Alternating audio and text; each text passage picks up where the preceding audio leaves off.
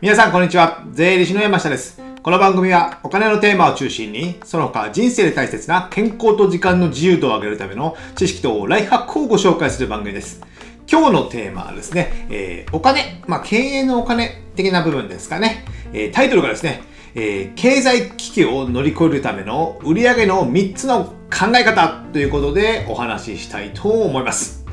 あのまあね、2020年コロナがなんだかんだいろいろあってですね、まあ売上の変動とか、まあいろいろ見直すことが多くなったのではないでしょうか。やっぱね、こんな経済危機が起きると、まあ今までね、その、お店を閉める、閉めなきゃいけない法律でっていうかですね、国から要請があって、そういったことを考えたこともないですよね。まあ経済危機はね、10年ちょっとぐらいの感覚で、まあ毎回繰り返されてるはいるんですけども、やっぱね、ちょっとコロナは特殊だったなと思ってですね、やっぱ僕自身も売り上げのいろいろ構成なりを考えて今おります。でですね、そこでですね、僕がおすすめするというかですね、まあ、売上のみちょっと3つの考え方、まあ、方法をですね、今日はご紹介したいと思います。まず1つ目はですね、えー固定売上を作る。固定売上を作る。2つ目が変動売上を作る。で、3つ目が参入障壁を高くするってことですね。この3つのテーマでお送りしたいと思います。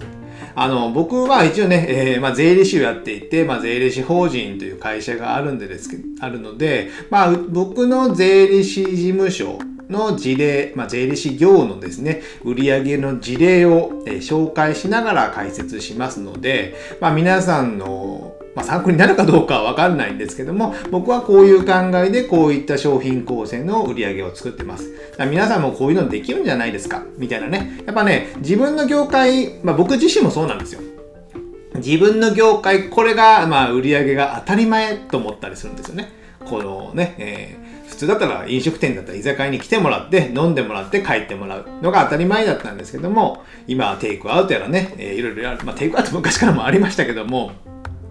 まあいろいろ考えなきゃいけない。なので他の業種から売り上げの、えー、なんか売り上げの似たようなものを持ってきて自分の業界にも取り入れてみるっていうのは結構参考になると思うんですよ。サブスクとかいい事例ですよね。ですので、そういったサブスクみたいな感じで、えーどのような売り上げが自分のとこにも取り入れられるのか。で、新しい売り方とか、売り方じゃないね、商品構成とかも考えていただきたいので、今日はちょっとお話したいと思います。じゃあ一つ目ですね、えー固定売上固定売上このね、固定売上ってやっぱ安心ですよね。やっぱ経営者というか、やっぱ事業で、えー自営業でやってる人っていうのは、まあ、毎月これぐらいの売り上げが見込めるっていうのがあれば、結構精神的に安定するんですよ。まあ、さっき言ったサブスクみたいなもんですね。そうなると、やっぱ次のことに取り掛かりやすいとか、やっぱね、お金の不安があることで、えーまたね、えー悪いスパイラルになって、えー仕事が取れなかったりになると、また、えー悪い感情になってしまう。ということになるので、えー無理して変な仕事を受けてしまうとかですね。そういったことあるので、まあ、この固定売上を安定させる。この意識が大事かと思います。じゃあ税理士業界ではどんなのがあるんですかっていう話なんですけども、まあ、税理士業で言えばですねあの通常通常というかね主に大きいのが税務顧問料お客さん、会社とか経営されてる方から、まあ、帳簿をチェックしたり、税金の申告っていうね、で、顧問税理士報酬っていうのね、毎月入るんですよ、毎月。これいいですね。安定してるっちゃ安定してるんですけど、毎月例えば売上これぐらいのさ、1億ぐらいの人であれば、例えば5万円入るとかね、3000万の人だったら3000万あ3万円毎月顧問料が入るとか、これは毎月入るんですよ。それが12ヶ月繰り返されるので、例えばじゃあ月3万円お客様からもらってます。であれば12ヶ月で、えー年間36万ですよね。プラス、あの、会社ってあの、年に1回決算をして、えー税務署に申告をしなきゃいけないんですよ。この作業があるんですよね。この作業が、まあ、10万、15万とか、1年に1回もらうような感じなんですよ。で、その例えば、先ほど税務顧問料の毎月が36万年間であって、プラス15万あれば、まあ、年間に51万、まあ、4、50万ぐらいですね、えー一つのお客さんに、まあ、もらえる、いただけるっていうことがあるんですけども、これが固定なんですよ。例えば、じゃあ50万あって、えー30件お客さんがいれば、そこで1500万の売り上げは、まあ、ある程度見込めるんですよ。見込める。これがね、税理士業の、まあ、ビジネスモデルの、まあ、強いとこなのかなと思います。こういうモデルって意外にあんまりないんですよ。この固定で毎月出る。まあこれからね、どうなるかわかんないです、やっぱ。じゃ毎月じゃあ税理士に払ってて、なんか毎月税、えー、相談したり、お金のことを聞いたりすることがあるかっていうと、まあね、ないとこも、ちっちゃいとこだったらないことも多い。じゃあスポットでもう単発で決算だけをするっていうのもま増えてきてますので、まあ、一概に安定するとは言えないんですけどもこういった固定売上があるってことですよね。固定売上がある。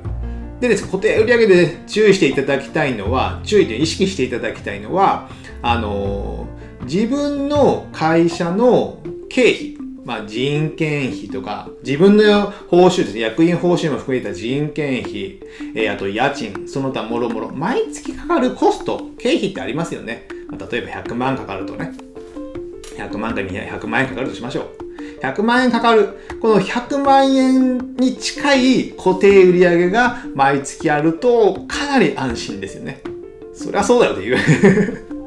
そりゃそうですよね。ですので、まあ、自分の最低生活費も含めた人件費ですね。役員報酬も含めて、えー、他のスタッフの人件費、その他家賃、その他毎月かかる経費の、まあ、8割、最低でも8割、まあ、8割ぐらいあればま、な、まかなか安心すると思います。で、続いての2番目で紹介する変動とかの、ね、プラスの売り上げがあることで、まあ、100%以上になって利益が出る状態を作っていくことなので、この固定売上の割合を高める。まあ、高めるのが正解かどうかは微妙なんですけども、えー、高めるとある程度、えー、経営は安心するということです。まあ、似たような僕らの業界で、まあ、行政書士さんとか司法書士さんとか弁護士さんっていうのは、あのですね、ああ結構スポットの仕事が多いんですよ。この仕事をまあ2週間ぐらいでやって、えー、20万とかね、えー、1ヶ月やって30万とかですね、スポットの売り上げが多いんですよ。ですので、まあよく羨ましがられるってわけじゃないんですけど、やっぱ毎月の売り上げがやっぱあると、やっぱ安心なんですよね。ですのでビジネスモデル的には、この固定売り上げが毎月ある。ある程度計算ができる。予想ができるっていうのは、まあ、精神的に落ち着くので、まあ、僕みたいなものでも、まあ、なんとか一応生き延びれてるということでですね、10年ぐらいやってますけども、なので、この固定売上を作るっていう意識が、えー、大事なのかなと。これね、やっぱ意識しないとできないんですよ。意識しないとできない。まあ、松下幸之助さんですかね、ダム、ダム式経営とか言いましたよね。お金をちゃんと貯めてダム式経営をする。それは今でも意識しないとできない。ダム式経営をやるぞと。固定売上を作っていくぞと。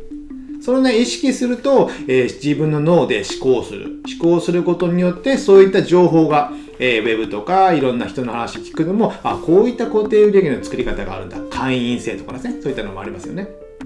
サブスクとか、今だったらオンラインサロンとかいろいろありますよね。えー、YouTube の動画のあれでも固定もある程度チャンネル登録して有料のメンバーシップに入ってもらえば固定売上になるじゃないですか。そういった自分で固定売上はないのか、もう自分が変動売上しかない人であれば、もうこれしかないって思ってしまうことがありますので、自分で固定売上ができないのか、自分のビジネスですね。そこを意識していただければなと思います。で、まあちょっと話はそれますけど、コラム的にですね、ちょっと余談を話したいと思うんです。ここで全編終わりますけども、あの、僕らのまあ、税理士業とか、まあ、えー、何ですかね、コンサルみたいな感じで、自分が動いてなんぼの仕事じゃないですか。これって、ね、結構限界があるんですよ。まあいろいろ見てきたり、僕の数字見たりして、自分がやってる中でですね、えー、労働集約型でコンサルで自分で対面でやっていくと、なんとね、限界がやっぱ見えます。えー、月ね、えー、150万ぐらいが限界なんですよ。150万ぐらい。例えばさっき、えーごえー、顧問料といってね、5件5、月5万円もらって30件だと、まあ150万の売り上げになるとするじゃないですか。例えばですね、毎月やったら。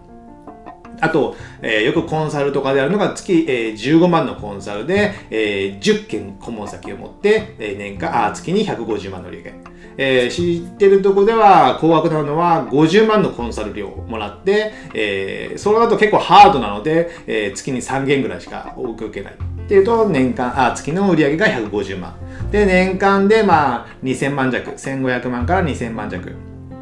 これがね、結構ね、上限に近いんですよ。まあ、コンサルされてる方は結構納得みたいな感じ思われる方も思うんですけど、この2000万以上になるっていうのはなかなかね、もうビジネスモデルをやっぱ変えていかないといけない。えー、次回て、えー、テーマで話す変動売上とかですね、そういったものとか、サブスクで、まあ、一つの動き、行動をするだけで、ね、もう重量課金のように売上が増えていくとかですね、あと本を出版するとか、そういったレバレッジが効くような売り上げも作っていかないといけないので、この150万の壁っていうのは結構熱いので、まあ僕もね、なかなかいろいろ考える次第なんですけども、そんなことで前半はですね、これぐらいにしまして、後半ですね、えー、3つの方法の2つ目の変動売上と参入障壁の2つを話していきたいと思いますので、じゃあ一旦今日はこれぐらいにしたいと思います。ではまた次回お会いしましょう。さよなら